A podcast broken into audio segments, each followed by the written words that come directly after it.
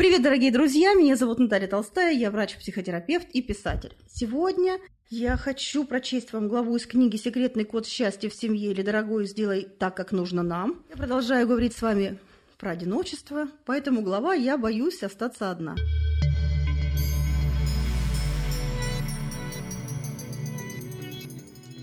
Знала бы ты, насколько часто ко мне обращаются женщины, которые отчаянно страшатся одиночества – этот страх толкает их на самые безумные поступки. Они готовы впустить в свою жизнь первого встречного, готовы терпеть издевательства мужа-алкоголика, выслушивать его крики и прощать измены.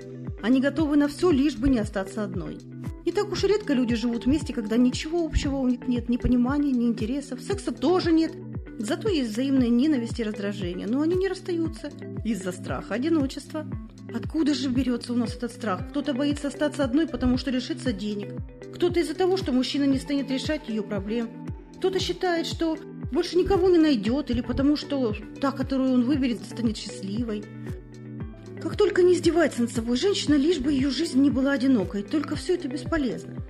Женщина, живущая в страхе одиночества, не сумеет стать счастливой. Она станет разрушать себя изнутри и обвинять весь белый свет в том, что ей не хватает внимания, в том, что ее жизнь скучная и серая, Ей вечно будет не хватать тепла, заботы, положительных эмоций. Она будет злиться от того, что никто не поздравляет ее с 8 марта, не мчится с букетами роз, обнимать и целовать, не приглашает в ресторан.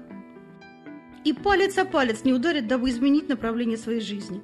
Она станет сидеть и говорить, зачем я стану пить витамины, надевать красивое платье, худеть, если он мне все равно изменит. Выйдет за порог, найдет грязную немытую продавщицу, обязательно с ней переспит.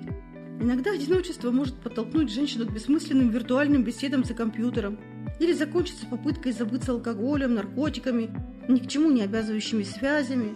Только не думай, что я о безысходности пишу сейчас. Я слова не могу, понимаю буквально. Не можешь шестом на шесть метров сигануть или с политого слезами любимого дивана седалище поднять? Чувствуешь разницу? Тогда пойдем дальше. Договорись со своим одиночеством. Если ты станешь думать о вышеприведенном духе, то точно останешься одна. Мысль материализуется, ты сама виновата в душевной пустоте, которая давит на тебя изнутри. С душой человек работает всю жизнь. Ну, нужно, чтобы она не деградировала, а для этого, моя дорогая, требуется не так уж и много. Никогда не врать, никому не желать зла и не завидовать, ибо все это бессмысленно и неплодотворно. Ты сама бездействуешь и гномишь себя. От скуки и одиночества страдают только люди неспособные, точнее, не желающие занять себя. Зачем же путать понятие одиночества и проблемы свободного времени? С одиночеством нужно подружиться, принять его таким, какое оно есть. Нужно одиночество свое очистить от привязанности к тому, кого нет и не будет рядом. От ненависти к своему свободному времени, от того, что к тебе, признай, скучно с самой собой. Перестань бояться, что ты непременно останешься одна, если выпустишь мужа из рук.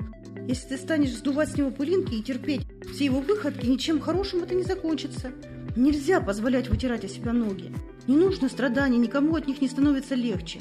Прислушайся к себе, ведь твои душа и тело кричат «Вставай, иди разберись в себе, вся проблема в тебе». Подойди к зеркалу и подумай, что тебя беспокоит. Ты ничего не знаешь, не умеешь, обратись который раз уже повторяю к специалисту по психологии – или по преподаванию парикмахерского искусства, декупажа или цветоводства распознай, что именно внутри тебя может заинтересовать партнера. Когда его нет, займи себя чем-то. Тусовки, спортклубы, вышивание, обучение какое-нибудь. Пойди на тренинг, танцы, на курсы вождения, выучи язык. Займись йогой, почитай философов. Тебе что, совсем ничего не интересно и не нужно? Тогда шагай к психиатру, стань лучше всех на планете – если у тебя появился страх, что от тебя уйдут, значит, ты боишься, что рядом с милым появится кто-то лучший. Не допускай такого, вот и весь секрет. Амар Хаям писал, как нужна для жемчужины полная тьма, как страдания нужны для души и ума, ты лишился всего, и душа опустела. Эта чаша наполнится снова сама. Если ты понимаешь, что тебе скучно самой собой, займись собой. Научись ценить твою жизнь, не трать драгоценные ее секунды на слезы и хандру или компьютерные бессмыслицы. Зачем ее украшивать черный цвет? Постоянно переключай свою энергию на что-то красивое, нужное, веселое, на творчество. Если ты сама себя полюбишь, то полюбишь и других, а они полюбят тебя. Мы раскрашиваем своим настроением любой наш день. Излучай доброту, сочувствие, умей отдавать, а не только брать. Это важно, и это один из самых важных законов Вселенной. Стыдно не хотеть жить. Господь дает ровно столько, сколько мы можем выдержать. Он посылает нам испытания не для того, чтобы мы унывали или боялись одиночества. Договорись сама с собой, уважай и люби себя. Тогда этого же дождешься от других. Не пытайся топить горе в вине, оно умеет плавать. Это изречение с похмелья из народного творчества. Можно продолжать жить одной и с нелюбящим мужем, а можно попробовать изменить свой взгляд на вещи так, чтобы больше не чувствовать себя несчастной. Варианты решения. Продолжать делать то, что не помогает, оставайся несчастной, повторять одни и те же бесполезные действия. Но я думаю, что это не лучший вариант. Уход от нелюбимого мужа вполне может стать решением. Если не получается поменять поведение мужчины, начни по-другому относиться к непоколебимости мужчин. Учись во всем видеть высший промысел, то есть что-то хорошее. Если твое внимание приковано исключительно плохим привычкам и поведению твоего домашнего тирана, то для встречи другого в твоей жизни не останется места. Почему бы не ценить в нем сильные черты?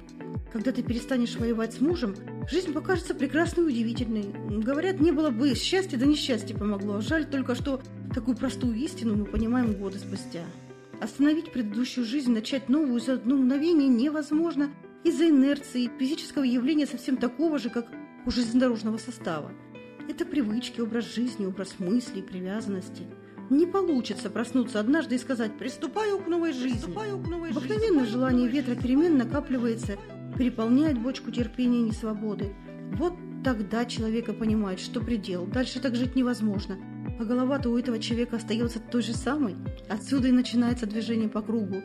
Нужно менять образ мыслей, пересмотреть то, чему раньше не придавало значения. Обычно в этом и кроется причина недовольства обстоятельствами.